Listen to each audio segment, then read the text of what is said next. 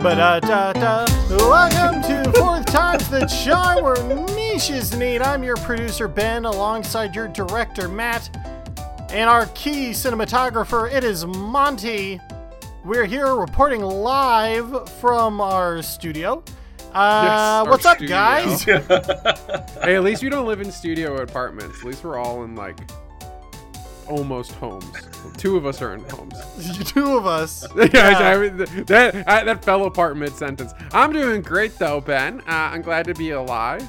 Get glad to be here. I had a a tragedy, and this uh, this episode is dedicated to uh, my dear, my sweet, my uh, my little old man Rowan. Rowan is a 17 year old short haired tabby cat that's uh, been in my life for was in my life for a bit over 10 years, almost 10 years, I guess I'd say, and um. Yeah, he passed away this week, so this episode goes out to him. He's amazing, and uh, yeah, but uh, Shout out to Mr. Rowan. yeah, shout out to Shout Mr. outs Ron. to He, Ron. Ben, he used to live with Ben and I, um, and and, and my wife. He was a, a noble companion of us all. He watched uh, all of the Cube movies too, um, at least once. Uh, so That's you know he's he was a true charmer. Really, really, Matt, he was our original third co host. He was, yeah, until we got Monty. That's But right. he he was less of a shea butter and more of like a like a, a spicy pepper jack. Yeah, he had really hot takes. Shea Yeah. butter Hot. to a pepper jack. We needed we needed the butter because all we have is pepper jack. nah, Um, he's the best. He's best. He was the best. He was. Um, but in in the face of sadness and in the face of tragedy, I've been playing a lot of video games. And the mouth of Uh, madness. Ah, well, I didn't. I haven't watched. I need to watch that again. Um, but I've been I've been uh playing a lot of video games, and specifically the game I really want to shout out, and hopefully one day, uh, all three of us can play together is the new Baldur's Gate game, Baldur's Gate Three. Bruh. Um, Oh, now, yeah, I I'm so that up. It excited just- for that. It, it just went to full release, right? Yes, it did. It went to full release last Friday. So when our um right when our episode released last week, the game went into full release. I played probably about 10 or 12 hours of it in early access, just kind of playing around with the available classes. Uh, but I didn't want to go too deep um, into early access and kind of spoil the early game, so I'd just be kind of clicking through everything. Um, and so this week I've really uh, dove in, and let me tell you, um, I thought Divinity uh, 1 and 2 sucked. Um, this game is outstanding. Um, the production company whose name just slipped my mind, Iliad, Larian? Ilthi- Larian, yeah. Uh, Larian really knocked it out of the park with this one. Not only did they port the D and D uh, 5e experience over to the game, but they arguably improved um, several aspects of it by increasing character uh, and role statistics and some information to make the game a little bit more palatable. Um, the story, the art, the voice acting, uh, the dynamics of combat, and getting to use and play with skills and techniques that I have like expressed hours and hours into actually playing Dungeons and Dragons, like tabletop Dungeons and Dragons, is absolutely fantastic. Um, I will say for the charmers out there and for Monty and Ben, um, the game does not autosave after you do important things. Uh, and let me tell you, about uh, 40 minutes before we started recording, I got about How many two- hours? I, I lost two hours and 17 minutes. Oh, That's a Wait, Larian this is even like this is even in the full release. They didn't fix that. Well- or is it meant to be like that? No, it's it's meant that way. you you can save it anytime you want. Right. The game just Oh, doesn't you just doesn't automatically do it. It does. There is auto saving, just at fucking arbitrary times. Uh, Like you walk through a door, game auto saves. You finish two big quest lines, no auto saving. Um, and I'm a somewhat forgetful individual out there. So if you are gonna pick up Baldur's Gate 3, I highly recommend it. Um, definitely, definitely um, save a lot. And I look forward to talking to Ben and Monty about it once they pick it up, and maybe we'll have our own little uh, quest going one of these days. I'm whenever I pick it up. I'm down as soon as the Steam Deck can actually run it well. It's co- It's- comes out on isn't it- PS5 September 6th. Is it? I, I don't have a? PS5. What I what type of highfalutin individual do you think I am? I have a PlayStation Five. I'm I shocked know. you don't have a PS5, but aren't you a I content I have a hey look I have a Sega Genesis 32X CD. Okay, You have an you have an Atari I- Jaguar. I got I got the future of gaming. Why do I need a PlayStation Five for? Play I have a Nintendo modern 64. Do you know how many more 64 is than five? You know, you can hook this up to 59. TV. You can hook. It's hook up 59 Your, more than a PS5. you can hook up your Steam Deck to the TV and play it. Yeah, It's- but it's it, it But the- compatible. plays but at like 800p and it's apparently jittery and stuff. So I'm just Yeah, I'm just it's waiting for the patches to come. It's not great on Steam Deck. Also, the controller uh, mods don't work very well. Yeah, I, I, I sort of assumed it, it would need a little bit of time in the oven. I, I played I played Divinity Original Sin and Original Sin 2. Um it's it, it'll come when it comes.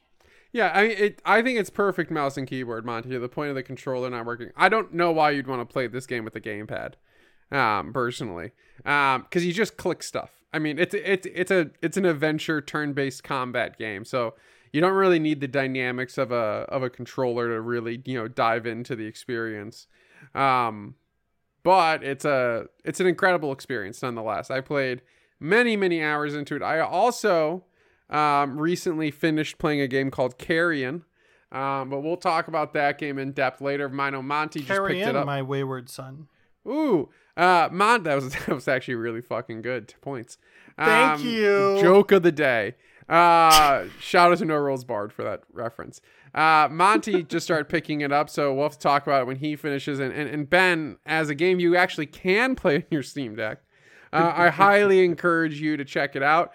Um, and a preemptive shout out um, when this episode releases, you you might be listening to this on a Friday or a Saturday. If you are listening to it on a Saturday, I will be at Gems Fest, um, the uh, local Chicago black metal festival hosted by the Gems label.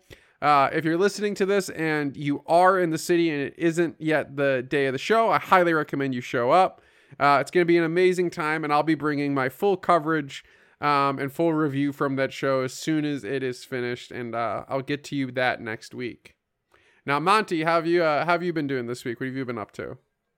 Um, I had a lot of fun. Uh, I I did two big things this weekend. I went to see. Uh, first thing I went to see was I managed to get tickets to Oppenheimer. Oh yes, IMAX. Very cool. And I got to finally watch it. I really enjoyed it. I got teary at the end. it's an incredible Uh, film. I mean, I can't believe we haven't had a chance to talk about it on air yet. We'll, we'll, we'll talk about it when Ben decides to go watch it. That's never gonna happen. That's but Monty- we can talk about it. Monty, Monty, I know what your assignment needs to be for Ben this week. It's still in theaters. Opp- Oppen- Oppenheimer is the highest grossing film ever made about World War II. That It is ha- it is single handedly leading a massive revitalization of the market right now. Um, the the box office market right now, despite the SAG AFTRA like, strikes and what's going on, is I checked, like- flourishing. 500 mil, right? Yeah, 500 mil. Barbie just passed a billion dollars internationally. Um, and is edging its way up. Um, this is a little podcast, a little uh, um, uh, box got office some news numbers for for the podcast. Uh, yeah, uh, yeah. There's a bunch of good things. The unfortunately, the new Teenage Mutant Ninja Turtle movie, um, which is apparently fantastic, didn't rake in the big bucks that it was hoping to. Unfortunately, because we really needed another Teenage Mutant. This is Ninja a good one. movie. Hey, dude. It's a good back one. Off. I like Teenage Mutant. I do too. And this is this is this is a return to form because it. from what I've heard, I haven't seen it yet. Um, I would have seen it tonight, but we're recording a podcast. Um, it's got it's got the edge, it's got the humor, it's got the actual like kind of comedic adolescence that's been missing Come on, from it's like from it for a while. Seth Rogen produced. Jackie Chan's in it. Come on, you can't go. So they all smoke weed in it. No, they're teenagers. That's illegal. but it does it does look like they're very high making it. so um, yeah. So the second thing I did, and Ben, I think you'll be proud of me. I bought uh, my first wrestling game. Yes, I, I wanted to talk about this. My yeah, my last wrestling game was on the N64, and I forgot the title of it. It wasn't like a popular one, but it was also somewhat popular. So it Um, was either it was either No Mercy, WrestleMania 2000, It wasn't. WCW. WWE. Okay, so WCW NWO World Tour maybe. I no. WCW it have- Revenge. It had uh what's that guy that Japanese wrestler's name? Uh Taka Michinoku? Uh, Virtual Pro Wrestling. yes, yes. Yes. Okay. yeah, So you so you played the better one. yeah, so- yeah. in in the U.S. we got WrestleMania 2000, No Mercy, and Yeah. W uh, WCW NWO Revenge. We got those. Yeah. In Japan, it was really developed for those mark for like the Asian market, and so there was a lot more put into that version. So Virtual Oh, Pro. Wrestling is actually known as the better version of the game. Uh, and it makes it really weird because when you're playing No Mercy or WrestleMania 2000, they play like Japanese wrestling. Oh. So it's really strange because it's a really faithful recreation. Oh, okay. Yeah. Yeah, Yeah. So, so- anyway, so you recently purchased. I recently finally picked up WWE 2K23. And I have to say it's a lot of fun. Like I am um I picked uh some I picked Xia Li in my WWE Universe uh, Okay. gameplay, and I managed to get the SmackDown Championship title belt. Here we go. Her current stance is Let's go. 10 win and 2 loss. I lost because I got uh, thrown out of the ring in a Royal Rumble match. and like right at the start of it. So I was kind of very pissed off about that. Um, but uh, yeah, no, the game control mechanics has definitely changed a lot um, over the years. The graphics are amazing. Uh, I'm running a th- RTX 3080 Ti. I bumped it up, and every time, like, the longer you keep them in the game, the more sweat you see on their Yes. bodies. Um, and of course, bruises and everything will come appear. The own the the interesting part of the game that I like is that I think you get like if you did if you get five stars in a match, um, it means that you know you performed really well. The show, like Right. the audience, really enjoyed it. But I did not. The one thing that caught me off guard was I thought you have to be the guy that constantly does the slams, does the moves, does everything. But it's not. You don't. Own, you only gain like half a star for performing those things. But you also have to kind of like wrestling. There's a, a back and forth mechanism. You have to let the computer also, you know, kind of beat you up a little bit to gain some stars out of that. So it's kind of interesting that you have to balance it. Uh, you're kind of like walking on a very tight tightrope. I'll use that as an analogy that you have to give and you also have to take a beating. But the challenge is you still have to win that match. You have to put on a good show and you have to put uh, you have to win that match to get like the the five star showstopper kind of thing. And then I'm- that's where you can get. But I We're, I we're gonna get, get to to- showstoppers later in the episode, Oh, Monty. yeah. Yeah, what what what foreshadowing, Yeah, how Monty. fortuitous. I Well, think I'm I think saying, I Xia think- is a bit more of a dynamic showstopper than the one we're going to talk about. Uh, yeah. I, I don't know. In the news I've read lately, they so so far WWE don't know what to do with her. So Well, that's that's a conversation yeah, for that's another time. that's definitely Yeah. conversation for But, another episode. um, uh, but I'm glad you're enjoying it. I yeah, no, I think you should. If I know you you you mentioned to me that you haven't touched a wrestling game in a very long time. I think this one is worth worth checking out. So- man. okay. So Well, yeah, the 2K WWE games went through a very tumultuous yeah, That's- this that's evolution. not- time around they got a new new developers. I'm sure Ben knows. Like I think two, since 2K22 they had new developers, right? uh, 2K20 they had new developers, oh, okay. and it was so horrendously bad because they only had like six months to make the game Mhm. that they didn't make a 2K21, which was Oh, a massive deal. okay. Then they skipped to 2K22. which Yeah. was a lot better. My my issue with the WWE games is that it, it's really my issue with WWE. It is fine. It it's like really well done and put together now. But I like I still have my memories of playing SmackDown 1 and 2 and Shut Your Mouth and Here Comes the Pain. And like they're still sort of iterating off the same base engine. Yeah.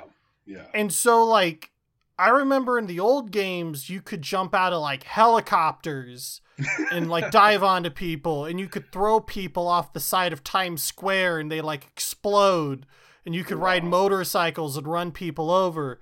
And and then they made it more of a simulation and that's okay cuz they had like these custom storylines. And it was like instead of a created character, it was like uh, you are the Undertaker, and you got to take on like ten druids, and then everyone turns into zombies, and it's Kane who did it. And it was like really silly shit, but like it was fun and stuff. And like now it's it's like a simulation, and and I'm and I respect that, but I still have my heart in the old games. yeah. So like I Yeah. so like I've I got 2K19 I think was my last one. And it's similar enough gameplay. And I'm like this is good, but I'm I'm just sort of burned out on it, I think. Uh, okay. but I am glad that you like it. So I might go ahead and pick up 2K23. No promises though cuz I think I'm going to be playing Tears of the Kingdom till I die. What what I what I've heard in the the one YouTube channel I watch that still really covers wrestling content, um, did a whole series playing the My GM mode in the game, um, and from what how they played it and what they said because they've done that with every 2K game for the last couple years, um, and to their detriment of their own enjoyment. Um, this one really has that back in it, which is something that's I think always a really fun aspect of the game. Uh, I didn't really play anything after like No Way Out and SmackDown versus Raw until I met you, Ben, and we started playing some of the other games either in the dorms or at the apartment. My I, I- have to say my most favorite game was the SNES Royal Rumble game. Royal I- Rumble's a I- good time. I broke so many controllers. Smash button smashing on that. Man, they didn't give you an option. I know, right? It was a racket. yeah. Uh, fun fact before we move on do you guys know where the five star ranking system came from? Oh, I feel like it's a trap because you're setting up for me to say Dave Meltzer and go, no, you're wrong. Well, come on, you Um, gotta guess something. Um, I, I mean, it probably it probably goes back to the indie days. I mean, to the the carnival days, right? No, no, No? not that far back. Jeez. Is it is it it's not Dave Meltzer? Is it is it uh let's go with Bobby Heenan. No. Uh, it was All right. popularized. everything goes to Bobby. I don't know, po- there's a chance. It was popularized by Norm Dooley, or by Dave Meltzer, but it was Who- who the originated by fuck is that? Norm Weasel Dooley, who chronicled the Louisville scene, and he put together his own bulletin called Weasel's World of Wrestling. And those ratings began in 1979. Meltzer adopted the five star system in 1982. Oh, so that's the five star thing. I, I didn't know about the five star thing. That's Yep. why I, it took me a while to figure out the ga- in game five star thing. So Yeah, it's basically an admission that wrestling is fake. So I always think it's cute that they put it in the games now. Um, Yeah, it Okay. really it really kind of invalidates the whole I don't know. For me for me it being in the game is a real weird move. it's weird, but I mean, I mean that is how wrestling is nowadays, right? No, if there's I- someone who can't work. I guess, yeah. It's it is weird though. It is weird. I'll give you that. Um, all right. well, Well, we're 20 minutes in. we're 20 minutes in, We should get- and let's, let's get it on. Well, Let and Ben, me- Ben, me- what have you been up to? thank Oh, you, yeah, Matt. Not very shea butter I'm here of for yourself, you, baby. Monty. hey Jeez. man, I talked about wrestling. I thought I'd make you proud. You did make me proud, and then you brought me right back down. Damn it, I Um, remember you. Like a like a tombstone pile driver. Hey, oh, wait, Ben, real quick, real quick. What what's a submission called? What's a, a, a the move called when you do a pile driver, but instead of the person being in front of you, they're on your back? It's called manslaughter. I know, but isn't there a name for that? Yeah, no, I What- saw that wait, in the wait, game. Wait, what is what in the it? game. You like, it's do. like a you basically pile driver. Yeah, it's like a it's a pile driver, but their head is by your ass instead of your dick. So you flip them over and then you drop them. So Like- like, you're holding them like their legs are on your shoulder. Yes. yeah, and yes. and their and their heads facing down, but So uh, pressed that's, against your that's probably best known as Hangman Page's move right now called the Dead Eye. the dead eye. Ah, Dead eye. okay. Okay. Why do they call Yeah. it the dead eye? Is it because 'Cause he's you're gonna die. Because he's a because he's a cowboy, Monty. Oh, okay. I If you're a wrestler and you're someone's not- if you're a wrestler and you're not- you. Maybe maybe that's where it came from. You know, that's my new headcanon now.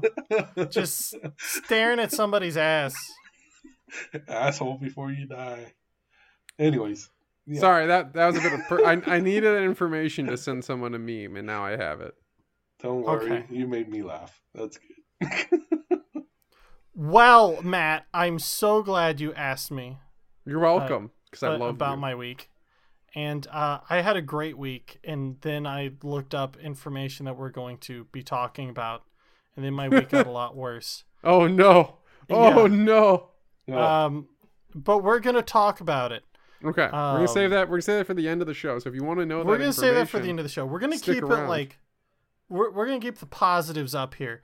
Uh, and part of that is by talking about our first bit of homework. Everybody, turn in your papers. And uh, what do we got on deck here? Well, I think I think we should open up with the assignment I gave Monty. So, uh, Monty, what was your homework, and tell me what you thought of it. Uh, my homework from last week was a little old game called Inside.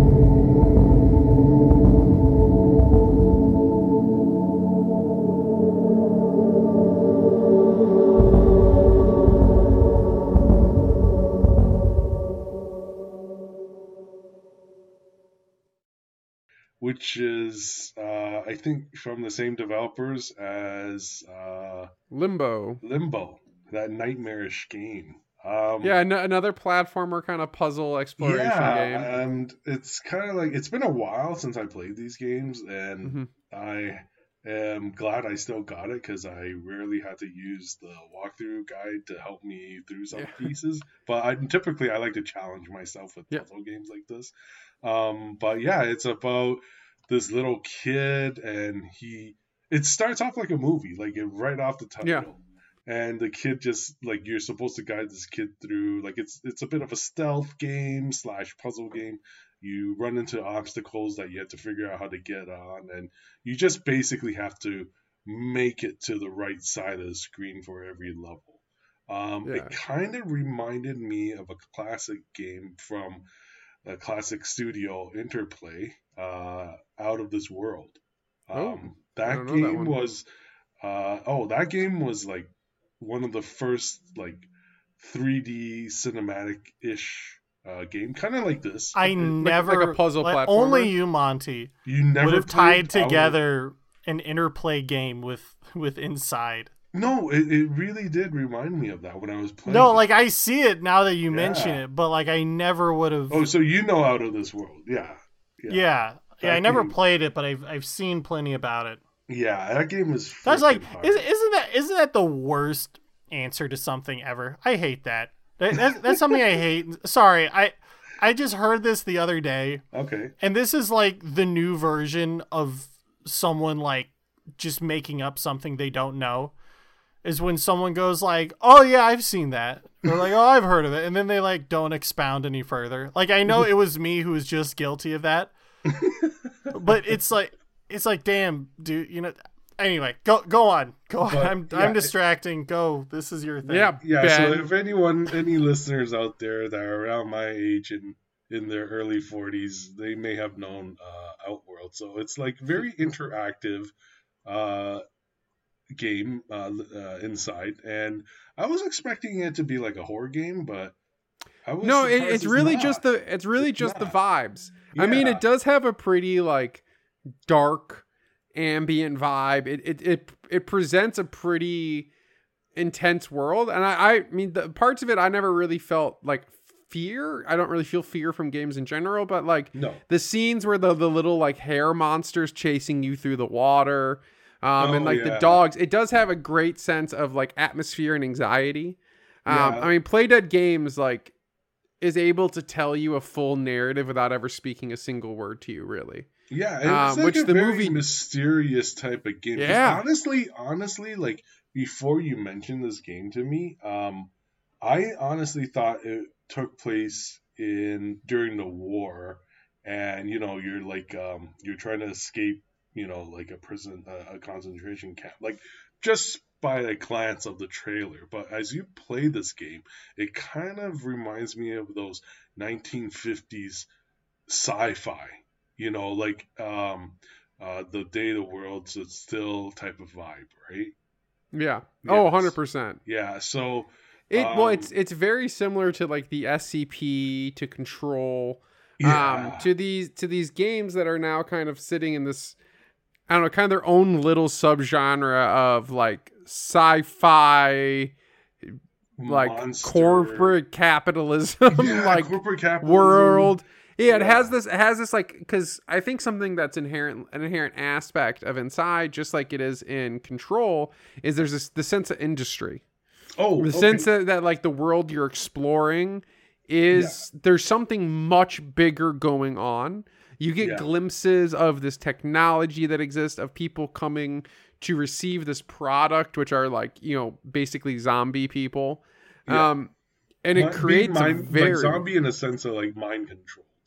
yeah they're not even Yeah. really people and like and I, the question I actually had for you, Monty, now that you played it and you reached the end of the game, is how? What did you? What was your interpretation of the ending? We won't give necessarily exactly all of the details of the game, but it's short. It takes you about four Oh, hours to beat. Oh yeah, yeah, Um, and, and I know that the developers purposely left the the game very ambiguously, like Yeah. le- leave leaving it to the player to decide what the heck did they just play and what happened. And and I have to say, the I'll get to the ending part, but I have to say it kind of reminded me of that Guillermo del Toro movie, the the underwater one. Um, shoot, the name is on the tip of my Oh, tongue. um, Shape of Water. Shape of Water. Yeah, it kind Do you of know Guillermo del Toro re- reviewed the Shape of Water dildo that got released?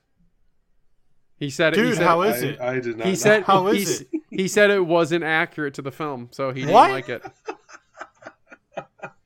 Like, He said he said it it wow, didn't it didn't match attention. it didn't match what he what he had envisioned for the anatomy well, of did the it character. not match what he had envisioned, or did it not match the film? Well, there's no cock in film.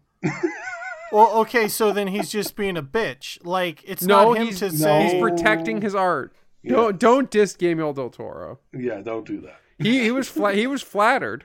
He's my favorite. Don't get me wrong, director. but like it just One of wasn't them. right. If he didn't draw out a dick, Well, okay, I didn't say that. he just can't didn't put bitch it- He about- just did, he, He just didn't. didn't put it on screen. okay, well, that's not what you said. You said it wasn't how he imagined it.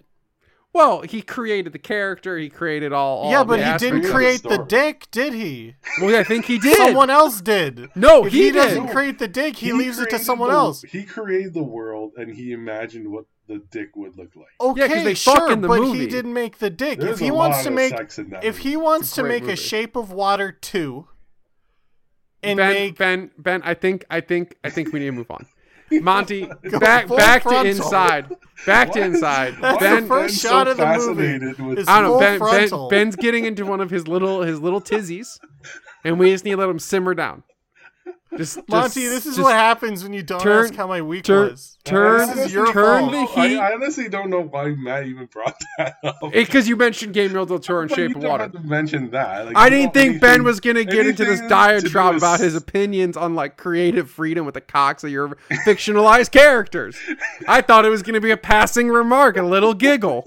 And look where we are now. Nothing's We're not pass- even talking Matt, about Playdead Matt, games inside. An The old shape of BAFTA water award-winning creature's video game. penis counts as both niche and neat. That I is don't- perfect for this podcast. Okay, well then Matt, I'll ha- you well, know- you'll have to order it and review it for us. All right, guys, guys. You know what? I think That's how that we solve based- this. I based know what on I'm our challenging conver- Matt to do next time I have a chance. Based chance. on our conversation last week, we know where Ben's mind goes. Fa- gets fascinated. about, Sure, so- true, true, true, true. We so know it's an gotta be inherent very aspect. careful with that. But back back to the Back- back, we're back to our it back. homework. We're, we're Taking winding it back. We're taking it back. So, um, So the ending. beginning- Okay. Oh, so yeah. I, I, I, I, I knew you were going to ask me this question, so I did try to put this some thought into it. At 1st Mm-hmm. um, first act of the game, I thought it was a prison escape. Like Mhm. it, it was like kind of like World War II. You know, like this kid is just just needs to get out of that city and and venture off, and then so I was like, okay, it's probably that, and then like trauma of war and stuff like that, and Mhm. then Act Two, you start seeing the robots, and I'm like, oh, what happened? Like, you know, is this like a, a invasion, alien invasion, or something like that? hmm and then um, act three when you start noticing that the the um, the I guess mermaid people they were trying to not kill him but eventually they're trying to save him and help him In a sense, journey. yeah. yes because uh, in act three he somehow gets the powers to stay underwater Well, like, so-.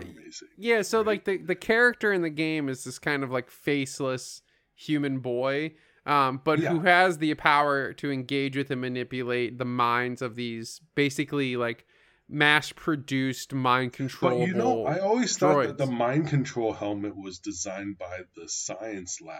oh, it totally was. venture into in Act Three. I thought he just figured out how to use it. That's all. Yeah, well, I- didn't I he had think- any special power. Yeah, I, I, I, at a point in the game, you it feels like that, but then you Yeah. realize that's just part of the machine.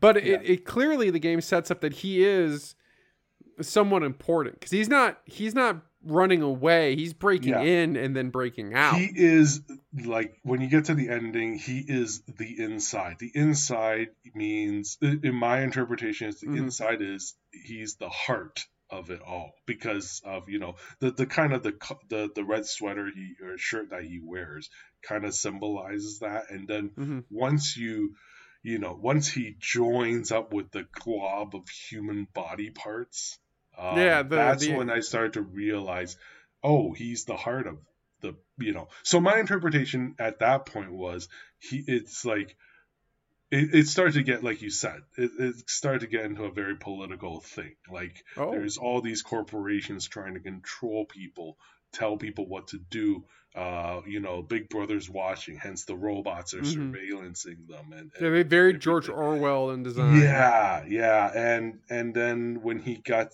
got into that blob it kind of the the blob symbolizes him again my interpretation is Mhm. it symbolizes the people and he Yeah, is okay. like, he's a kid he is the future he is you know he's a symbolic uh heart of Mhm. the people and he saves them and re, you know revitalize you know yeah revitalizes this this mass of, of Mhm. body parts and then you know at the end once they escaped the lab and and you start to notice that during your escape the They're helping sci- you. the scientists have become have it's like they felt sorry they, they yeah, well, they I think they're something hap. wrong. The, the, you can tell there's a subset of the scientists that Yes. are that want you to escape. yes they want to set you free and i guess it, it kind of like from that perspective again the political stance is that i think the, the the corporate people started to realize what they have done is they have turned us into some form of monster or Mm. or like uh not a Yeah. monster that terrorizes, but like I'm just using the the metaphor of a monster because that clump of claw of Yeah. that mutant that they created, and they realize what they've done is is a huge mistake, and they want to just you know help this kid. They're free- this- terrified, but they know that him escaping is a good thing. It's a good thing, yeah. And so the ending. Oh my is, god, that fly! Jesus, get out of here! Get out! What's with you and that fly? He just he just needs an in. Keep going, Monty. All right. So, Fuck the- you, Matt. so Guys, the ending is he the the the the mass that you control of people Mhm. like this glob uh breaks out and rolls down the gra- uh, the hill the hill turns into grass and finally a ray of sunlight hits the glob and you can see that the glob the the blob uh, or mass you Mhm. want to call it thing um just is just resting like It's, still like- breathing. Yeah. it's still breathing, but it's resting. It's happy.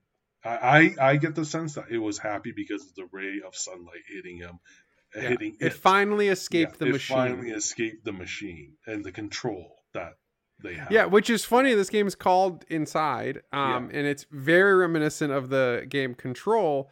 And I Mhm. feel like the underpinning, like aspect of this game, regardless of like the political nature of the interpretation, yeah, is it is all about being controlled yeah, and about like the working class and about what it means to be a member of that kind of repetitive slave-like machine. yes. Um, but yeah, I, I And think then- it has a really and top of joyful that, ending. It's like they're all being experimented on, and Mhm. he just has to you know set those people free and yeah as a and use them though. He also uses them for his yeah, to own help needs. out. Yeah.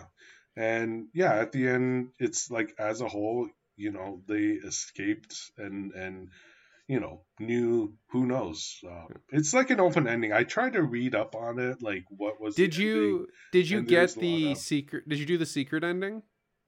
Uh, no, I haven't gone back in. I do know there's a secret Matt, ending, but I heard it's a the secret. Shh. The secret ending is, I heard, is also just as ambiguous as the uh, original It ending. yeah, it, it really the, affects the the, developers. uh, they never really they wanted their their audience Yep. or, or their players to interpret it however they want. It's Yeah. it's there's no story or any caption at the end. It's just once you reach the end, you see the your character that mass is just breathing heavily and you know It's a beautiful ending. I it think it's a really Yeah. so so Monty. Would would you recommend this game?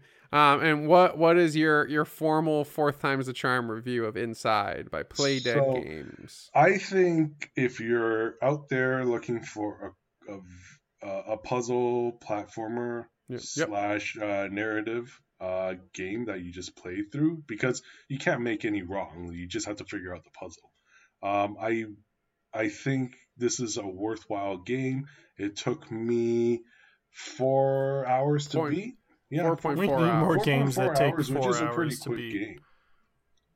Oh, there, there is one that I would assign to Matt when he gets back from his vacation. But um, There's another one I played that only took me about six hours. I to have beat. to say, this game is uh, four out of five. Okay. Pretty good. And how many charms would you give it? What's its charm I rating? How would give charmed were it you? a. I was charmed. I would Okay. give it a four out of four. Wow. It's a really, really good Monty game. I really the full Monty. I I I'd pretty much agree with uh, agree with Monty. I as a puzzle platformer, as an atmospheric game, I highly recommend it. Uh, I give I give you an A on your homework assignment, Monty, for a fantastic answer. Yeah. Um, in addition to uh, a little bit of extracurricular work you did, kind of reading up on the on the ending. Yeah. Um, highly, if you like puzzle platformers, if you liked Control, check this game out. Uh, Playdead Games can't do any wrong. I mean, they've only released two games, but both of them have been excellent. Um, and it, it is a short game, I will say, but it the price on Steam reflects that. Um, and it's well worth your time. There are Yeah. uh, lots of little secrets and hidden things to find as you play and pay attention. It took me about five and a half hours to beat, um, but that was with getting all the col- all of the hidden collectibles and getting both endings, so a little bit of replay time. But uh, as someone who's not the best at video games and and Ben can attest to my uh, video game prowess. Um, You're good. it's it's it's not it's not overly. I remember punishing. Beverly Body Snatcher Lopez. Okay, Beverly Body Snatcher Lopez is different. Kick. it is not. It was our. It was We our game, fight. baby. There was. If a good UFC storyline comes back in a game, we're gonna play it again. But I wasn't the only one who gave out a homework That's right. assignment. Uh, Monty, you had a homework assignment for Ben. Yes, I have. Uh, one of my uh, back in the day when I was exploring my films, uh, European films to be exact, uh, I was looking around and I heard about this movie, uh, Italian slash American film, I guess you would say. Uh, it's called uh, Della Morte, Della Morte, Della Morte, uh, which is the trans the English title is um, I'm getting really bad at this. Uh, what 1994's Cemetery Man. I'm the watchman of the Buffalora Cemetery. My name's Francesco Della Morte. I don't know how the epidemic started. All I know is that some people, on the seventh night after their death, come back to life. It's true what they say, that the dead come back to life here at night. With your consent, I'd like to marry Gnaghi. Not as long, dear, as I've got a breath in my body. We'll fix that right away. Stop killing the dead. Why don't you just kill the living? Are you listening to me? Don't you believe me? No. Tough. uh, directed by Michele Soavi. Um, he is a director that you know did all these uh, uh, for for the '90s. He he was one of those directors that did very good uh, Italian uh, gore fest. Um, his American he was he's known probably in America for the Brothers Grimm, where he was a second unit slash uh, assistant director on Oh, that film. Um, Oh, so, the yeah. live action Brothers Grimm movie. Yeah, yeah, the one with uh, uh, Matt Damon and. Uh, Oh, I know that. Oh yeah, what Yeah. what a movie. So yeah, this movie it's very straightforward. He's a he's a caretaker of a cemetery, and he must kill the dead because he knows they always come back. So, Ben, tell me what you think. Well, I I gotta say, Monty, I feel like you really kind of undersold the movie before we watched it. I, I I purposely did that because I wanted. I know you're a very critical man. So I watched this movie, and the first thing Yeah. I thought when I watched it was, "Oh, this is an English speaking like Western take off of Mister Yes. Vampire." Really? Yeah. That's what I you got, the from, exact eh? same I- I vibes not- from this that I did, did with not- Mr. Vampire. In that you have a guy Okay. who's taking care of the dead, the dead come back to life, he has to kill them, and he's kind of nonplussed by the whole thing. Right? Yeah. And I wouldn't call it a straight up like a comedy comedy, right? I, I No. it's it But has serious moments, yeah. but just like how with Blood for Dracula, it's a comedy that feels like it's been filmed and directed by someone who's a serious director. This feels like a serious movie directed by a comedy director. In that Mm, there's okay, lots of strangely fortuitous comedic timing in this. It's it, it's it's zany. It's like Donnie Darko. It's it, it, Yeah, it's it's yeah. very um it's very alternate universe. Uh, it's it's at the same time yes, yeah. dystopian and yet hopeful and lighthearted. You have this man who is living in and working with uh, the cemetery, and you're gonna have to help me with names here, Monty, Yeah, because yeah. the one that I definitely could not forget was Gnaghi, uh, and and the jury's Oh, still yes. out on Gnaghi. No. But we but we Yeah, have our but- the lead is played by Rupert Everett. Yeah, right? so- uh, he plays uh, Francesco Della. Yes. Uh, so our, our our boy Francisco here, uh, it is his job to watch over the cemetery, and when people come back to life, uh, he shoots them in the head with essentially his magnum or his or his. Yeah. elephant gun, just blows their head off. Like it's fucking nothing, you know. This is like Bruce Campbell or Ash from Evil Dead after he's retired, right? He's just sick of this Yeah. shit now. And what ensues is this hour and 45 minute fever dream where no one really reacts to anything the way you would expect him to. Uh, the the plot really gets kicked off with Francisco running into uh, the widow of an elderly man, and it comes across immediately as though as trophy though wife. she's a trophy wife. And so when he goes up to her as she's grieving in front of the grave of this elderly man who's maybe 30, 40 years her senior, he he he asks her how she's doing and, and she seems incredulous at his lack of empathy towards the death of this geriatric man as she explains to him that he was an excellent lover. Yeah.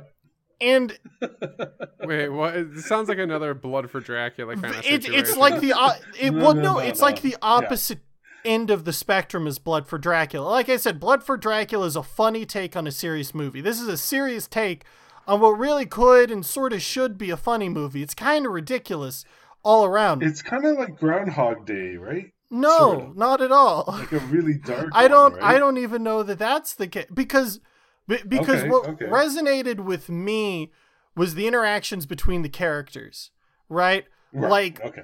between between Francisco and his love interest, the second time they meet, it's about 5 minutes of talking and she's completely off put by him and then he goes, "Hey, you want to see the crypt?" And she's like, "Yes." Yes, I do. I do want to see the doesn't crypt. wanna see the and there's this woman in her high heels just plunging knee deep into like death sewage to go stare Yeah. and look at the dead bodies because it makes her horny. And all of a sudden they start humping each other. On the husband's. Yeah, grave. on the husband's grave. Wait, what? Yeah, they have sex. There's this the the, the How kickoff. how gratuitous? Ye- very European. Very, very Hell yeah. European. Yes. European sex. Yeah. yeah, yeah. Um. mm, mm. So of course his love interest gets bitten, and uh, he has Yeah. to he has to end her before she gets turned into a zombie to somewhat disastrous results. But what what what spawns from that is really almost a, a French New Wave style slice of life movie. Uh, it it doesn't have much of a thrust to it or or much that's pushing it forward. It's this guy kind of looking for love. Uh, if if Yeah. anything, and and really not being happy in the place that he's in in his life. Uh, he works with a guy named Gnaghi who is pretty much just Igor, except Yeah, his yeah, Igor, he's basically yeah. Igor, except he's maybe He's a, uh, mentally like he he's like a, a grown man with a child child child's Yeah. uh, mind. Yeah. yeah, yeah. Um, and it's basically the two of them against the world. And as the movie goes on, we keep getting introduced, like how Mr. Vampire was kind of episodic in nature. This movie is it's basically different set pieces that Francisco and Gnaghi are placed in to react to, right? There's this bizarre scene about two thirds of the way through the movie where a dude riding a motorcycle jumps out of the ground riding the motorcycle takes his girlfriend to the back of a graveyard and when he shows up and sees her being eaten alive by her zombie boyfriend she turns to Francisco and says, "Do you mind? I want to be eaten." Yes. And it's Wait, and it's what? played Matt Matt, you will like this Yeah. film. Yeah, no, this Yeah. sounds like the perfect it's film. for played me. completely Yeah. straight. And Yeah. and the ending to it, and we don't need to go into the ending here in too much detail, but I do feel like but, but, it's worth. But ben, I do ha- I want I do want to ask you what is your interpretation of that ending because it is also kind of it is it's very ambiguous. I sort of took Yes. it as like a fourth wall break in terms of a oh Mm. okay well this is like where I'm meant to be. This is where a journey ends, like a Stanley Parable or a Funny Games or or or, or something But along it- those lines. Oh, okay. Yeah, but that's, it's that's a like- heavy endorsement. Yeah, it's kind of like my interpretation, as far as I remember about the ending, was that it turns out that he was more of the assistant and Gnaghi was the cemetery. Uh, I did not get that at all. I'm Oh, I'm, I'm okay. sorry. No, because the reason why is that you started to notice because Gnaghi only says one one thing, right? And when when he was about to sh- shoot Gnaghi because he thought he was in, he died, he's gonna come back. Okay, well, I guess we are spoiling it. Yeah, well, sorry, man. No, no, no. But It's it's, it's not really the whole Sure. whole thing of it. Yeah, but no, I'm just saying. Okay, yeah, yeah. I'll just leave it at that. Like the way how they were interacting with each other. I'll just say at the end, like I- it was kind of like reversed. I, it, I took it? that to mean to be sort of like a be happy with what you have. Mhm. Um, Okay. but Yeah, yeah, I can see. but you know, there, there's a lot of ways you could interpret it. Uh, and with this movie, probably the more outlandish it is, the better. Um, I Yeah. love Cemetery Man. Um, I Oh, yeah, wow. I I thought it was a fabulous movie. I, I feel like it. well, I'm glad there's one good film. I feel tonight. like it sort of did. Hey, Matt. Monty, don't mind him. He's just trying to butt his way into the conversation. No, I think when when when Matt sees this film, like I think doesn't work when you throw it back. it, it's Matt will probably yeah really enjoy it. But yeah, so what what's your Well, Monty, we don't know what What's Matt thinks because he's been dead silent for the last 15 minutes. Um, Oh, this is your film. I don't. Have, I haven't seen this movie. Uh. I'm not going to interject with random content about my strong opinions on penises to get my Monty, in. do you hear a draft in here? the kind of man I am. It's not the kind of man I am. Mm-hmm. We know it's the kind of man you are, Ben. Cemetery Man, Monty. I'm gonna Yes. start clicking. 1994 Cemetery Man. Cemetery Man. I encourage everyone to watch it. Uh, I gave it a four out of five score. I gave it three and a half out of okay. four charms. Uh, put Nice. put it pretty high up on on my personal leaderboard here. Uh, what what's this movie signify for you? What what what does it mean to you? I just think that it's like your point. Like you, you hit the nail on the head uh, when you said it's just a man looking for love because he's been. You don't know what his past is. Clearly, he's miserable at this. You know, no pun inte- intake, no pun intended when I say this for you to dead end job. Hey. Oh. yeah so it's kind of like my interpretation is yeah he's looking for love and no matter how hard he tries he cannot find it and to your point uh the ending my interpretation was it was just you know n- the wisdom of Gnaghi just kind of shows that you know it is what it is um don't force it and you know enjoy your life that you have since you're you're you're still living and you're all constantly surrounded by the dead. And people who you know like for example the old man with a young wife the motorcyclist who's you know killed got himself killed and you know it's like people who live you know outrageous lives and yeah you should you know you you can live your life better than that like so far your life is better than that so Hmm.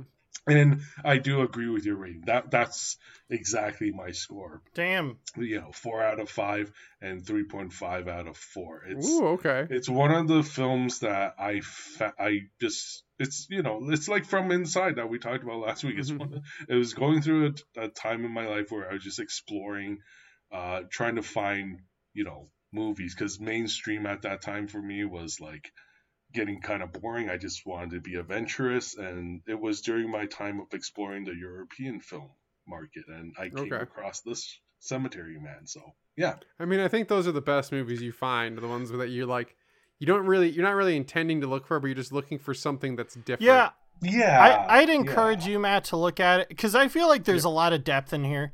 I feel like if I had to guess, you know, him being in the cemetery is probably an analog for, you know, being stuck in a rut in life, you know, uh, feeling Yeah. isolated from people. Um, you Yeah, know, I, I, I feel like his the many relationships he lusts after while he neglects Gnaghi throughout the movie. I think there's a lot to be looked at there. I, I definitely think it's a discussion topic. Um, and I implore our listeners not only to watch this film, Cemetery Man, but also to tell us your thoughts. And uh, you can join the conversation at 4ttc.org. Follow us, send us a screen cap with a five star review. And if you do that before the next episode drops, I will personally send you a copy of Inside for PC.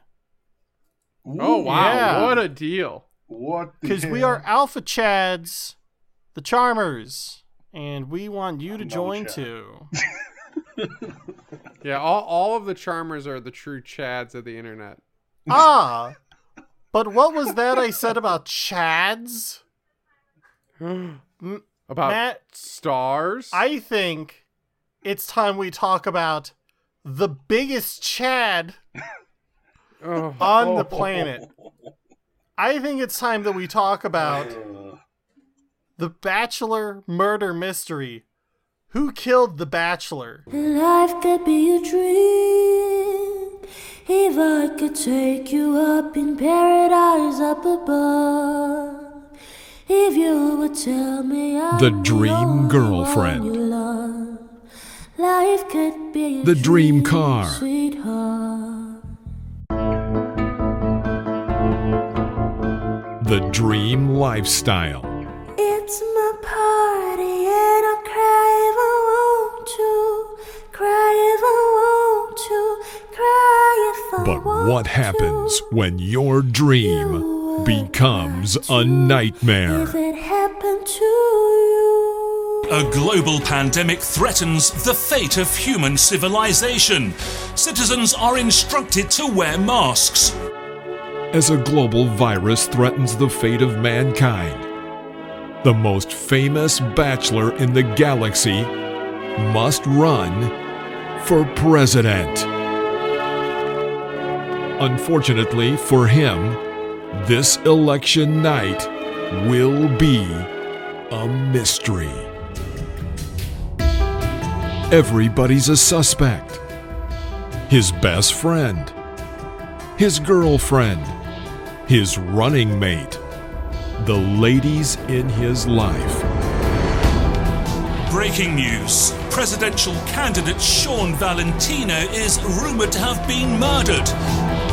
Millions of women are considered prime suspects. Um, yeah. So- so- Ooh, so technic. You want? Yeah. You, want to? Yeah, because Ben, you have a whole. yeah, I narrative got here. this. So, I, I, I will say there hasn't been a movie quite like this since The House at the End of the Street. yes. Um, and now that we have a new scale, I feel like we needed to set the bar low, but I also feel like it's important that people share their personal experiences. So, Mm, yeah. before fourth time's the charm, before the wild world of wrestling, before uh b- before we we did the movie podcast, before Matt had his podcasting class. And and the original podcast, Doctor Gore Wizard Talks. That that was your class one, yeah. Um, yeah. It extended after the class yeah. ended for like. I'm not saying it didn't. I'm not saying it didn't. Part of the reason why Matt's salty is because I made him watch a movie over this past week.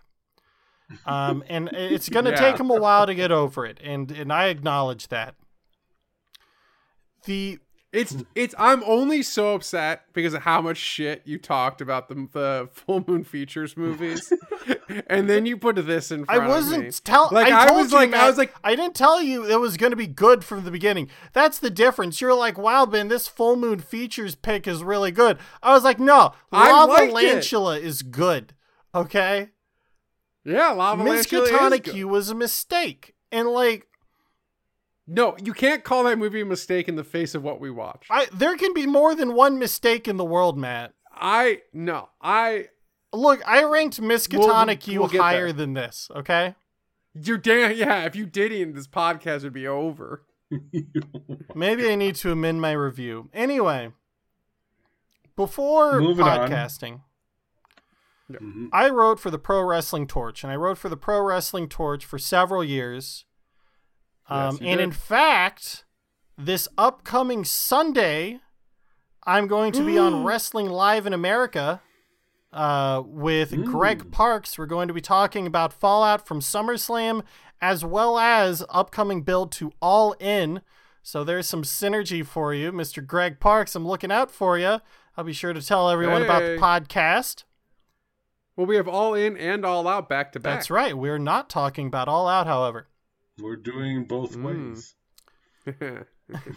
That's right. We go like both Udo ways. Kier. oh God. here on fourth time's the charm. So while I was writing for the Torch, I was underage. I was like 15 years old, and I was getting a lot of traction for these articles on the Torch because I know Ben Ben is a fantastic and I, journalist. I really like wrestling. Thank you. Man. And uh, I Dildo I spent I spent all four not yet. I spent all four years and oh well, I guess three and a half years or so of knowing Ben in in school, trying to encourage and encourage him to pursue a career in journalism and coverage because his writing is fantastic. His contributions to PW Torch were only a small sample of the outstanding quality of Ben's wrestling journalism. um, but yeah, so I joined a litany of what were called PW Torch contributors, which were unpaid people, and they would submit articles to the website. It was all done under James Caldwell, uh, who was the assistant editor of the Torch at the time. Uh, he's since left, but James Caldwell was a bro and a half. So thanks to him for the opportunity. And I wrote a lot of articles back then. Uh, probably my most infamous article was I wrote uh, an immediate article chastising WWE for their use of Paul Bearer uh, after his death when CM Punk poured what was Oh, yeah. supposed to be Paul Bearer's remains over the Undertaker's body, like three weeks the after the dude Undertaker's died. his his in canon son, not his real Correct. life son. Yeah, but in, and- in storyline his yeah, son. and I and we know that for sure because Paul Bearer's real life son issued a statement on Facebook saying that he was irate over the angle. So I wrote oh, about it, really? and then WWE not only sent us a refutation to the article, they Holy had Paul shit. Bearer's son remove his Facebook post and issue a new Facebook post. That was completely Wow. different. Holy yeah. Wow. Holy, Holy snap, crap. crackle, and pop. So pop! I got the paper trail. I got the paper trail. Anyway, so it's around this time that other contributors, of course, uh, send in their articles. And someone who was on there every now and then, about once a month, once every two months, was a man named Sean Valentino. His he had a uh, long-standing podcast, ser- uh, long-standing article series called Magic Memories and Mania, behind the scenes at WrestleMania 20, uh, 32, the top 10 SummerSlam moments of all time. And it was really weird, these articles, because he gave very lukewarm takes. And yet every now and then he just threw in something about being a lady killer or being the showstopper or being a ladies' man. And I was like, that's strange. Ooh. Somewhere along the way, he added me on Facebook. okay. And Well, because you are a lady killer, so he was just. I am a lady ya. killer. Um, and it, it wasn't until I got added to his Facebook that I started noticing all these pictures of him with various women.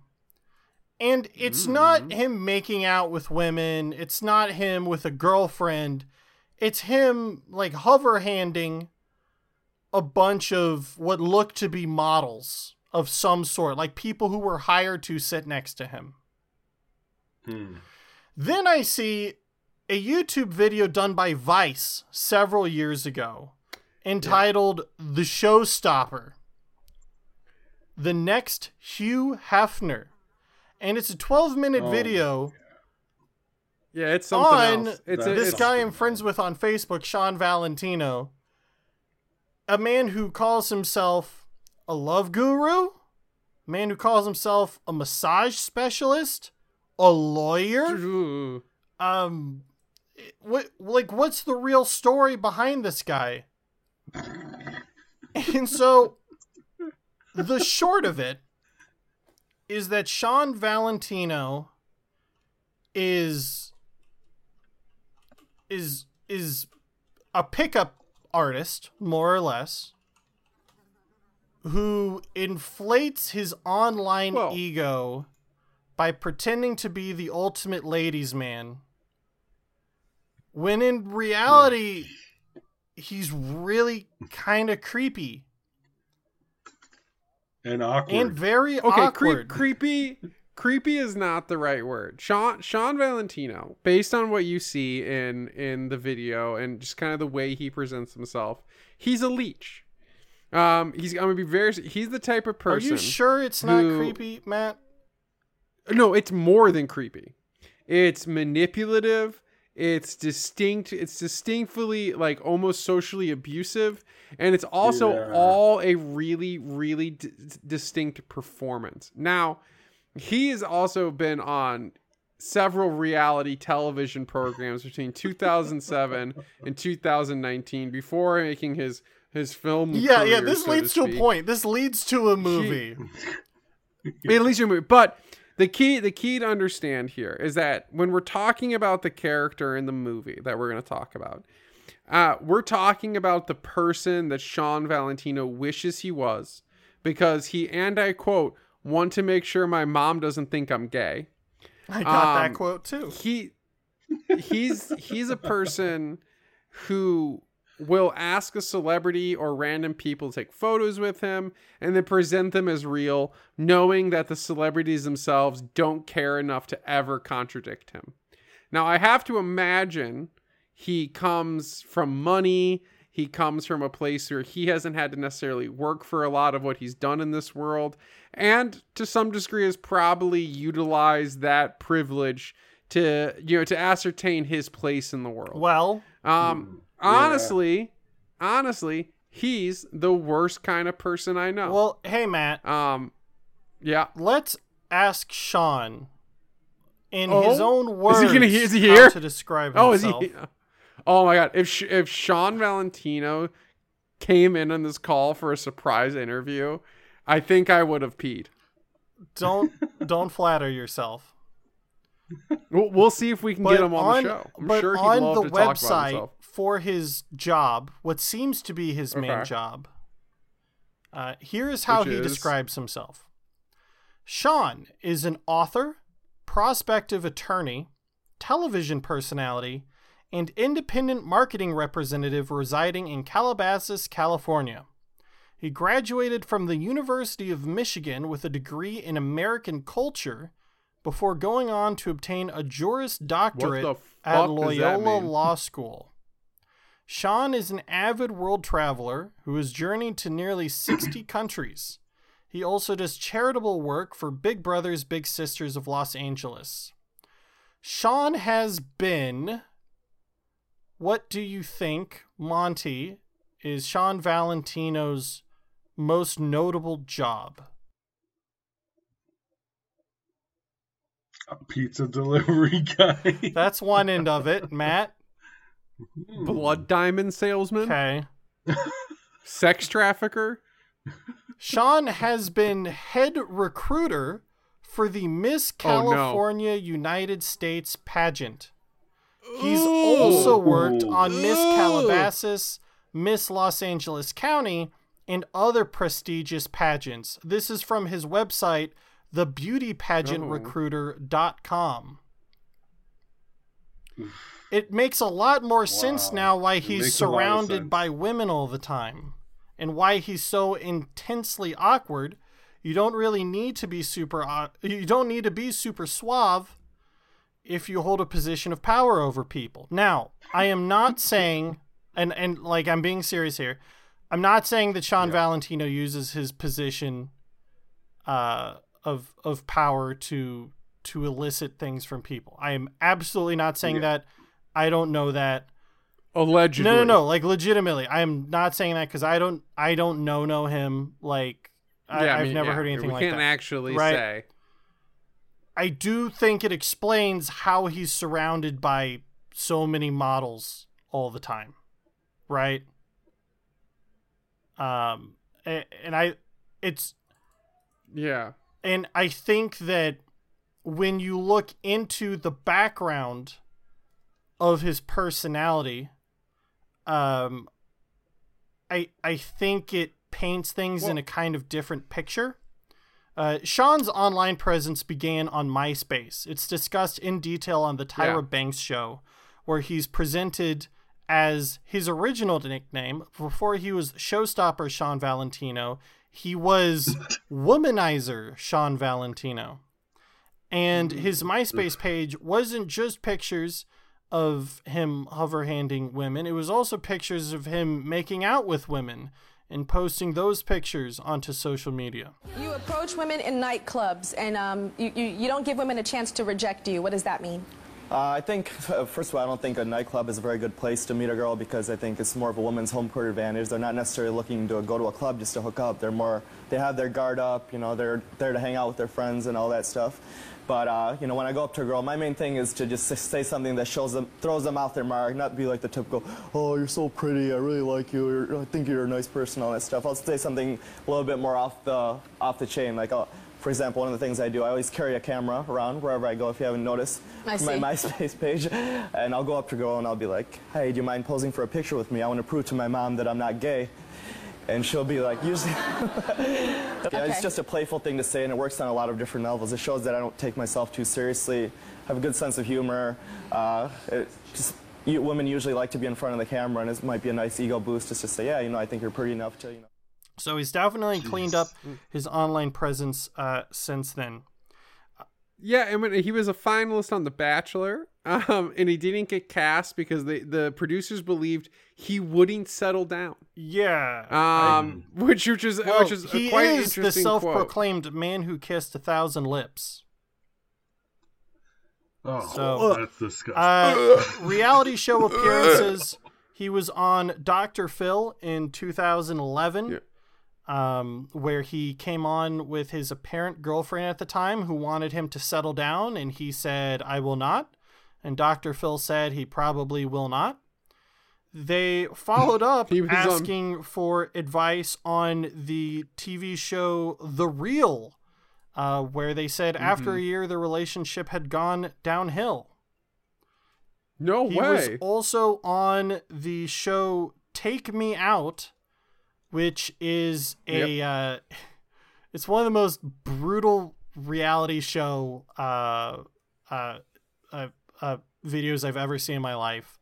It's a show where they show a video of the prospective man in front of a row of like 30 women, right? They show a video, and at any time, they can press a button to say they're not interested. Yeah. They air a 30 second video on him, and by the end, everyone but one had already rejected him. Okay, Katie Ann. Yes.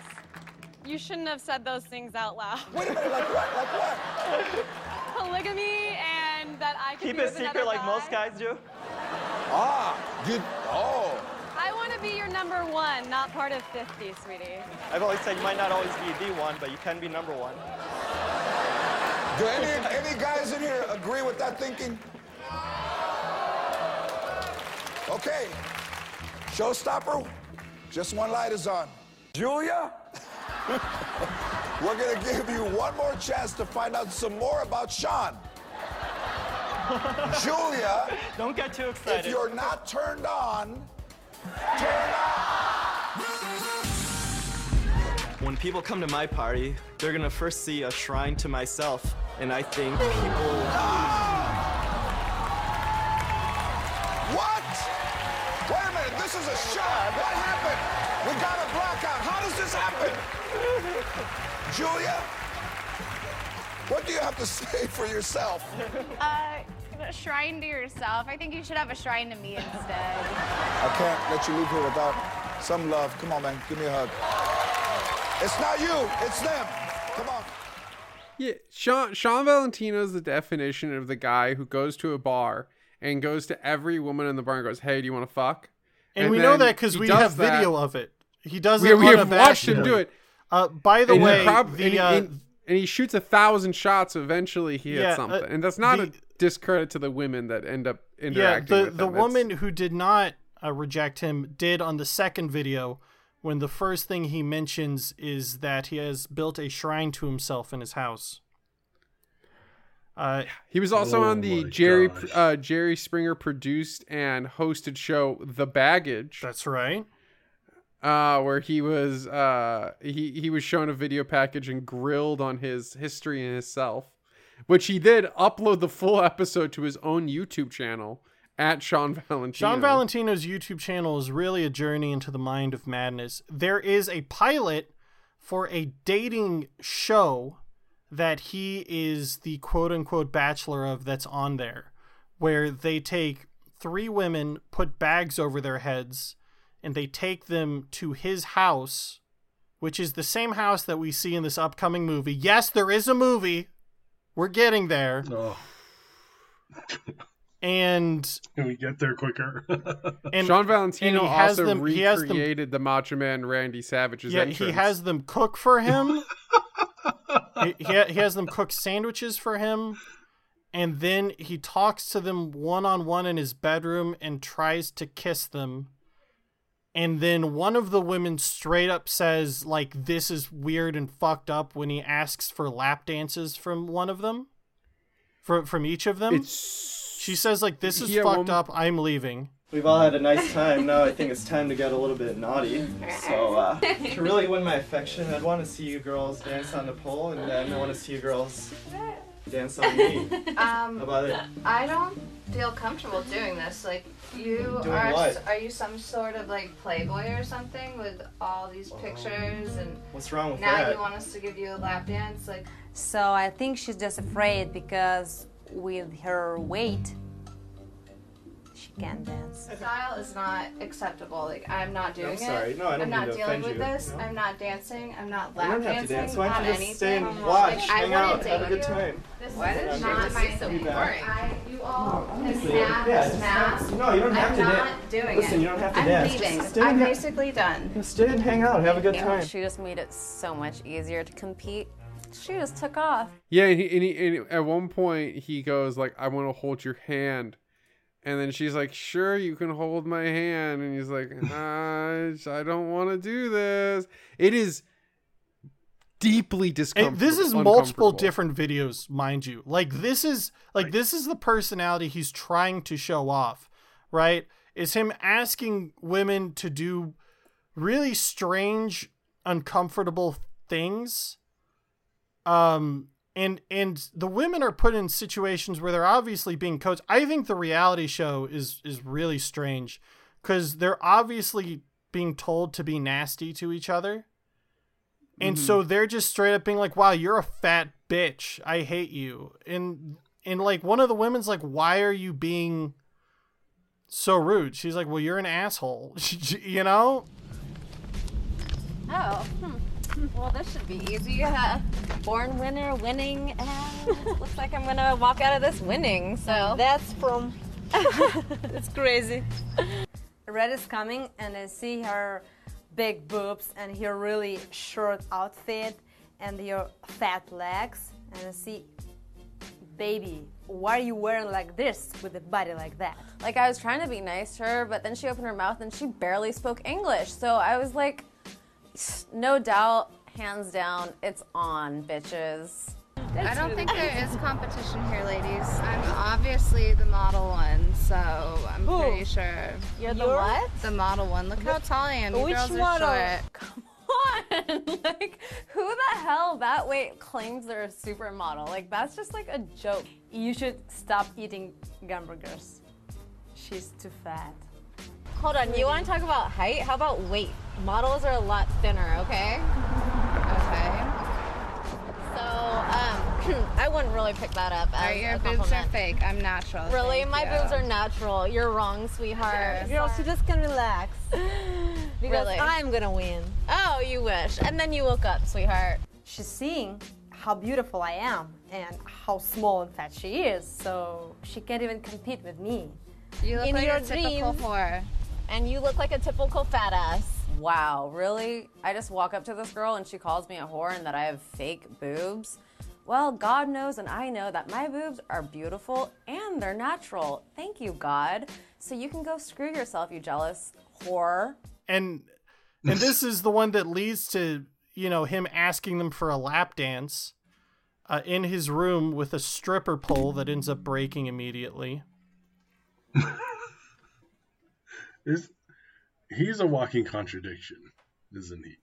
I don't even know that contradiction's the right term. At least outwardly, yes. He's an obviously extremely Because that vi- that clip he showed, like whenever he tries to put his air quotes moves, it's like he seems awkward doing it. I don't know if it's because he's in front of a camera or something. what Well, it's because it's because it's, just- fake, and he's not. He's not. He's not genuinely natural. charismatic. So, I mean, Yeah, like I've, I've Ben and I have met some genuinely charismatic people in this world. Some people who actually can, and I mean, not to any real degree, live like this like idolized false version of reality. But there are Yeah. people who really do have that kind of presence.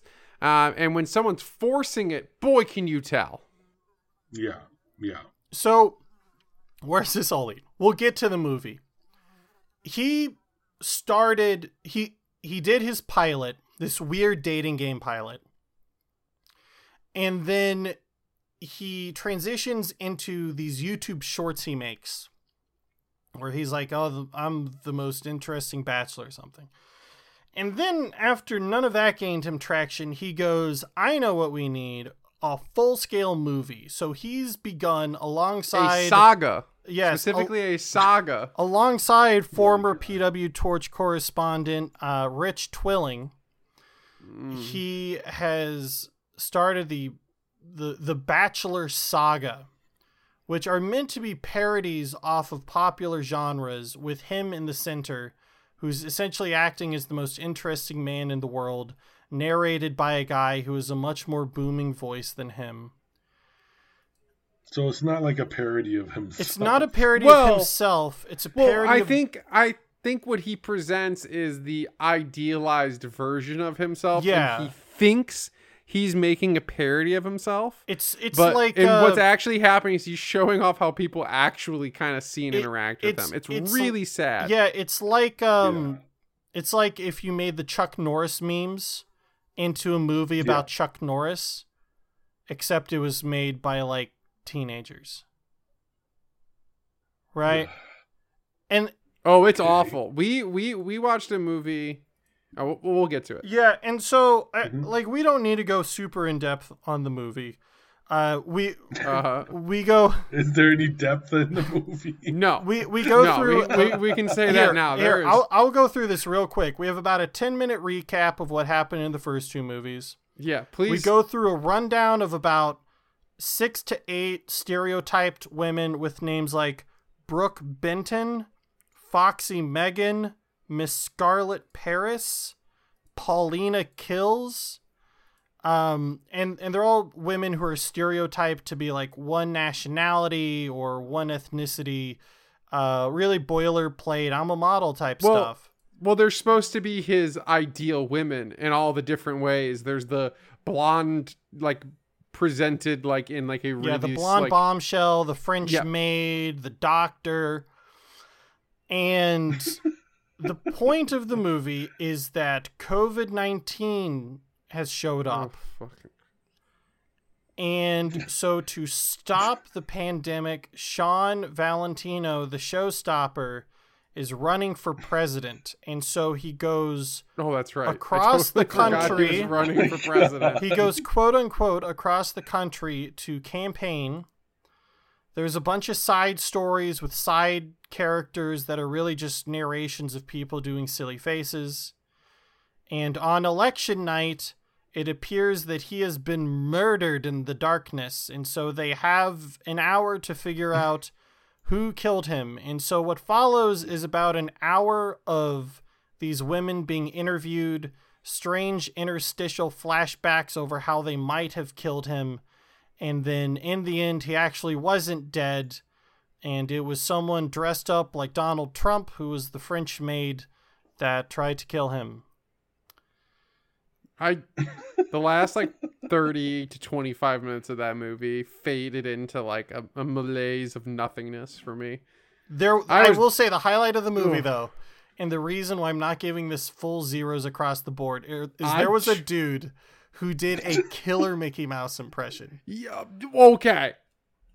I mean, okay, that's that's like that that that was us giving the last house on the street credit for the for the the one scene who- in the bookstore, right? Yeah, the bookstore Yeah. guy. Yes. Every every horrible, and I mean like not even like fun bad, every genuinely horribly made film has one actor in it who knows the movie's terrible and just does something ridiculous. Now, in, In a movie, movie, that's purporting to be a parody, by a gun. Like, think about that. this this movie made me angry. It, it I'm so glad I did. I. I you're no one I I usually advocate for people to like find underground stuff, to find small media, to explore the niche world of cinema. And sometimes taking those journeys, diving down those depths, just like with bands, sometimes you find something that's just genuinely not a good time. Not even in a good hmm. way. Like not even a this this hurts and I like it. This is genuinely a fathomless void of a movie. It feels like the narcissistic realization of a person put to screen thinking they're making a parody, but in reality they're casting this reflective lens of them at themselves that makes their trespasses as a bad person that much more clearly displayed on screen. And so this is so when I was proposing this movie, I was sort of thinking, well, this will be like a fun, stupid lark. And then I we it wants to be it wants to it wants to be like Iron Sky. Right, It but, but wants the- to be like issue- any of those movies. The issue I have with this, and, and I'm of two minds of it, because in a way, a way, no. it doesn't appear that Sean Valentino has himself personally directly harmed anyone. Yeah. Oh no. Yeah. I'm not saying he's ever actually hurt anybody. He put all these people in a movie that he probably paid for. What I will say though is that his behavior is really fucking creepy in everything Yeah. I've seen. And all the outlets I see of it kind of give him a pass. It's really. I think everyone is just like he And- thinks and- everyone's laughing with him, but everyone's laughing And at I him. guess that's it is that he thinks everyone's laughing with him and everyone's laughing at him.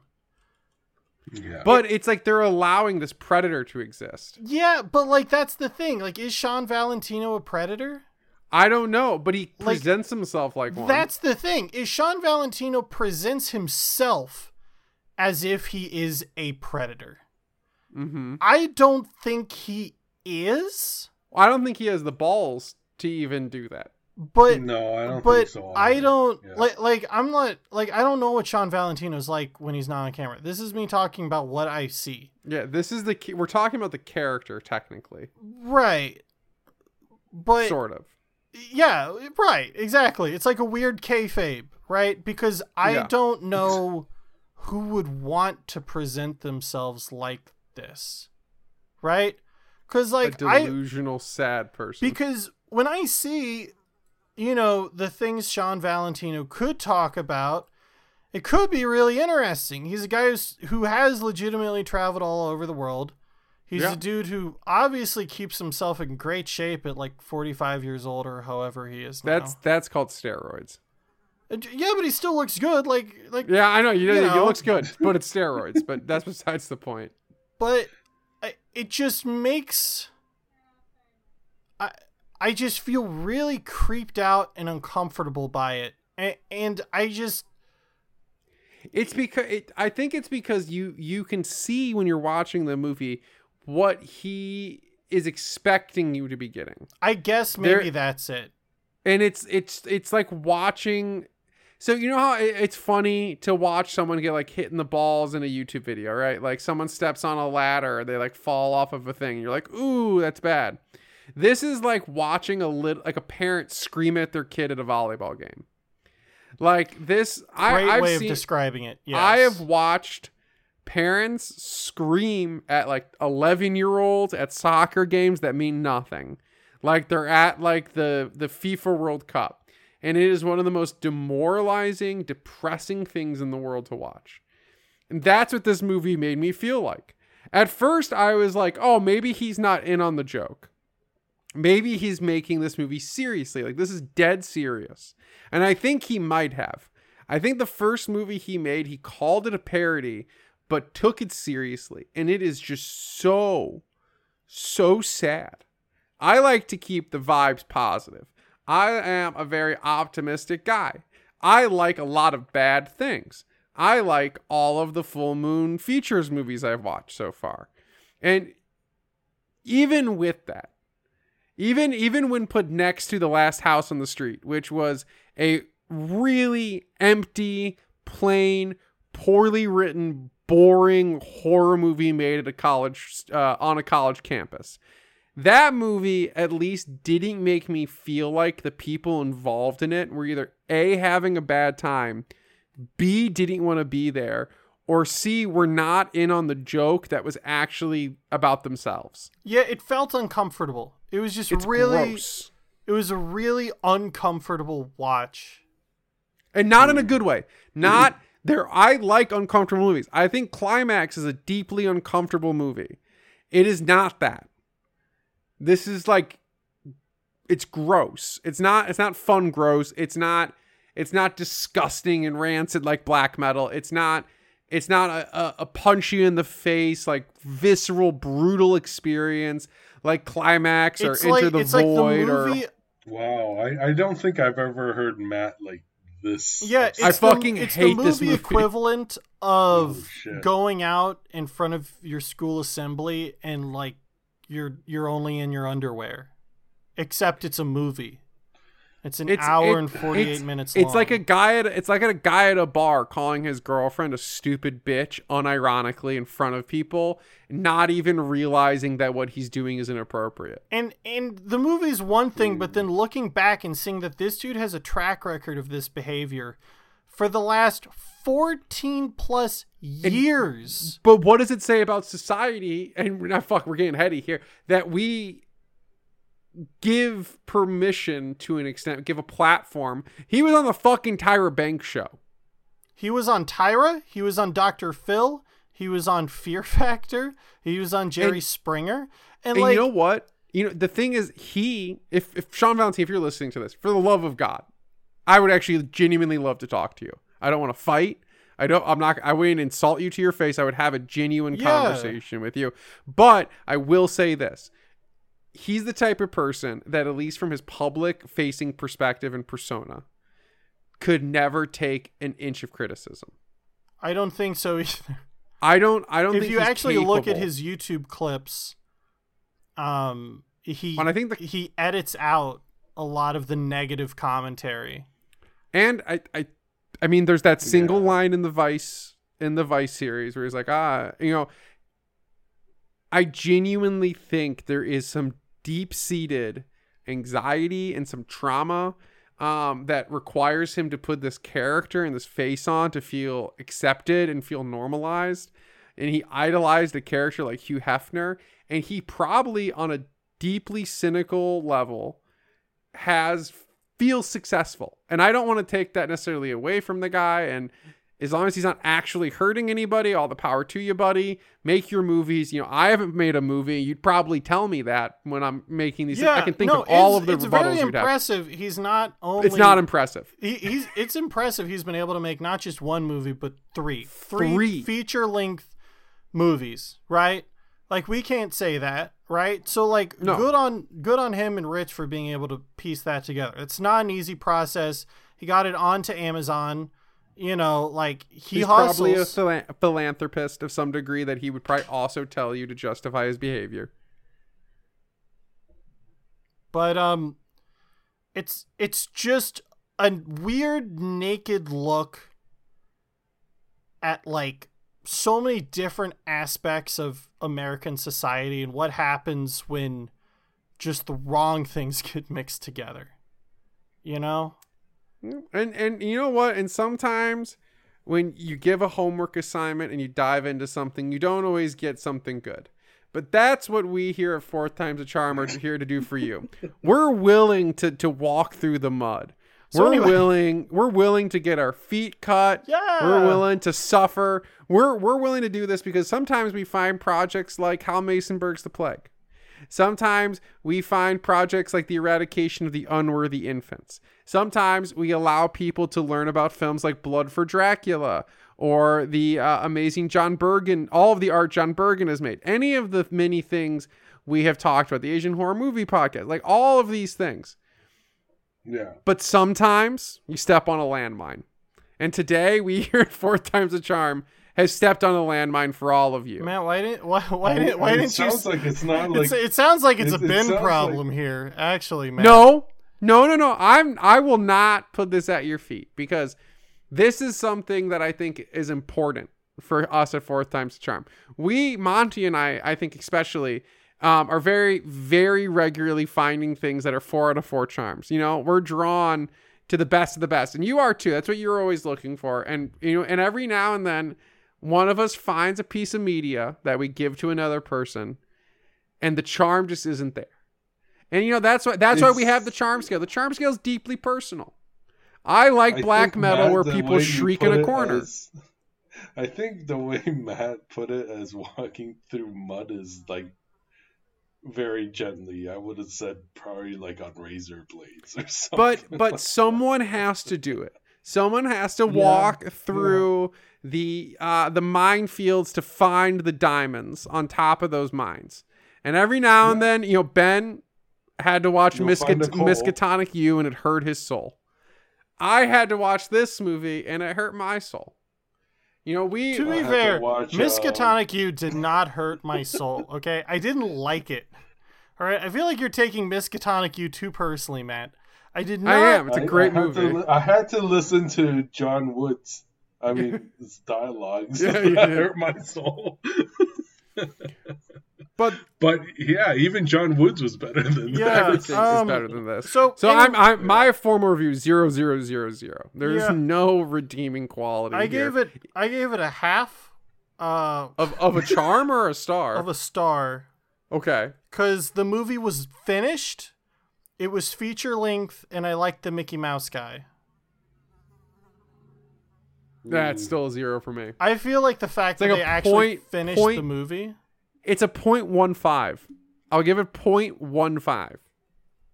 So But zero charms. Zero charms. zero charms. Yes. Um. So uh, our updated standings. Yeah. Uh, Is this the bottom- retroactive? yeah, this is in total. At the bottom, we have the Bachelor murder mystery. Who murdered the Bachelor? That's the full name of it, guys. We then have a tie between Terminal Invasion and Blood for Dracula. Oh no! Oh, I thought we were going retroactive for the whole podcast. I I, I can't go back that I far. think Ben is resetting. I'm I'm doing a it. like they're still there. I'm doing a soft reset though because I 'Cause wasn't. I I, them I have that. I You have do? that. Okay, well, we will add those in after this. Um, and then after that, the last we house on the street Cemetery the Man, of that list. Inside, and so far from Inside, from inside. from Inside is Mm-hmm. our highest rated of the latest. So, Matt, you're going to be on the road next week. Yes, You I will be will- traveling across the country yet again for Yep. another journey into the into the the wilds of nature. And so while you send us updates, Monty, you and I are going to have to have suggestions for each other. Now, uh, lay it on me, Boudreaux. What do you got for good old Ben? So I got two, and I'll let you choose. I love it. I love choices. Um, one is a documentary that I picked up for you that I think you will appreciate. Okay. since you love um, a little hint, since you love wrestling. okay. and and and the art of Okay. I should say, the craft.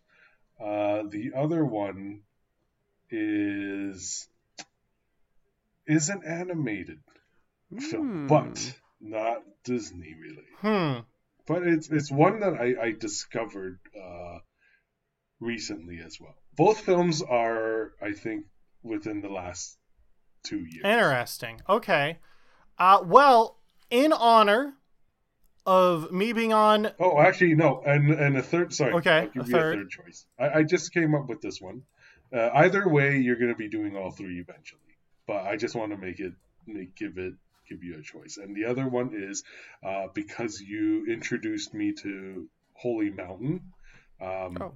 There's a very art house film I would like to return back for you to check out. Very Is this- is this- interesting. I is this- is this for I- me, it's, Monty? It's one of my films that I mentioned uh, back in the day. I think it was my first.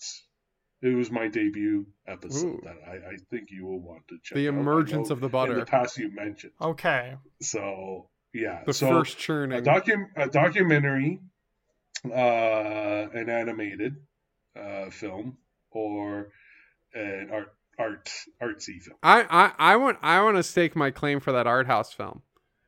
Because Holy Okay. Mountain is is one of the pieces of art that I feel very proud of being introducing to this whole friend Oh group. yeah, I love it. I love Wonderful it, too. film. I'm I'm glad you guys introduced it to me too. Yeah. Well, So in honor of being on uh, Greg Parks's Wrestling Night in America, I feel like we can do a full on wrestling episode. I hear Matt. Oh, I'm I'm gritting his so I won't be Oh. here. So You know, I'm I'm I'm down So, uh, so- I, I I miss Ben's. Uh, I think it's about time that we. do. Yeah. So, uh, what what do you got on deck? What what's the name of this documentary? So it's not wrestling related, Okay. but it is. It is the art is I would say somewhat sim, sim, uh, similar Okay. In, in that realm. Um, the craft. It's a documentary that was released in 2021 called Kung Fu Stuntman. Ooh, Oh, I I've- I've heard of you this. talking about this. It is, yeah, it's a documentary about the Hong Kong cinema in the 90s and where it is today. mm, Awesome. Okay, I'm very excited for that.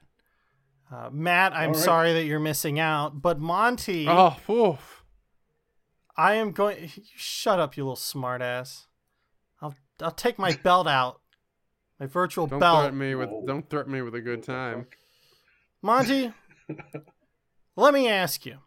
I feel like you are opening yourself up to the world of wrestling, and I want to help facilitate that. So, Okay. I want to ask you would you like to choose a decade, or would you like to choose a country? Ooh. Decade or country? Yes. Could you elaborate a little bit? Like decade as in the So year I want to I, I want or- to give you some insight into the world of wrestling. And so I figured I would show you three matches. Either three wrestling matches from a certain decade in three different regions around the world. Or Mhm. I would show you a uh, example of wrestling across different decades in one area.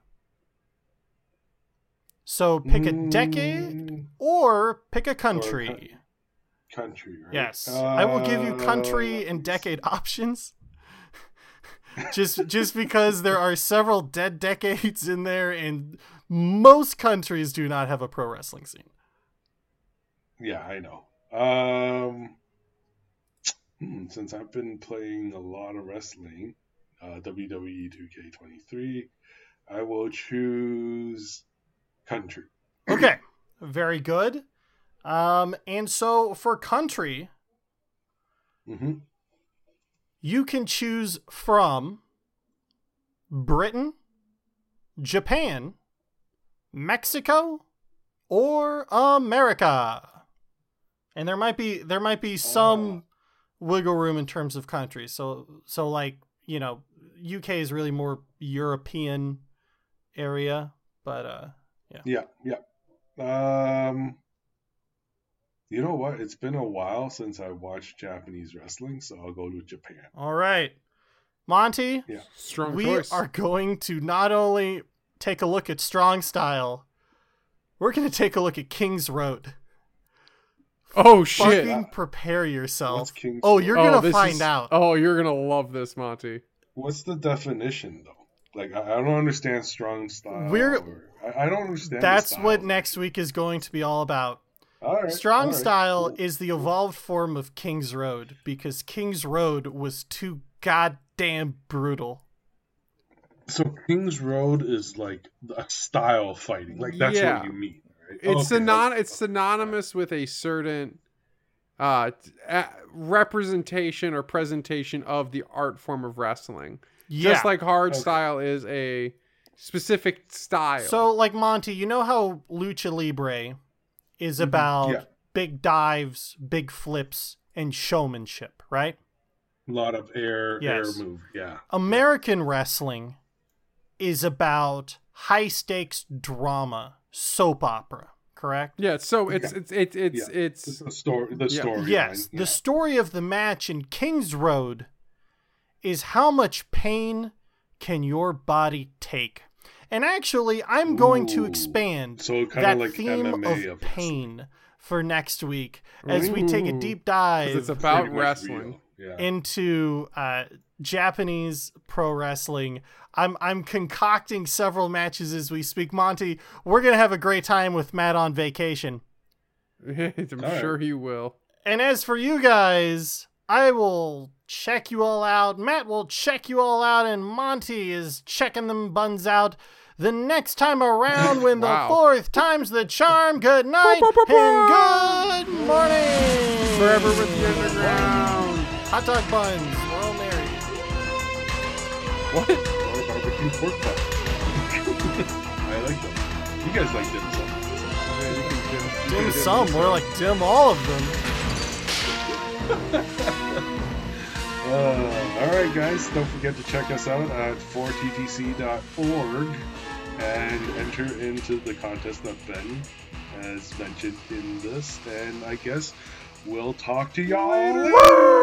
Uh, and if you're if you're here with us, remember we'll be I'll be at Gems Fest covering that in Chicago, um, and you'll hear all about that next week on the show.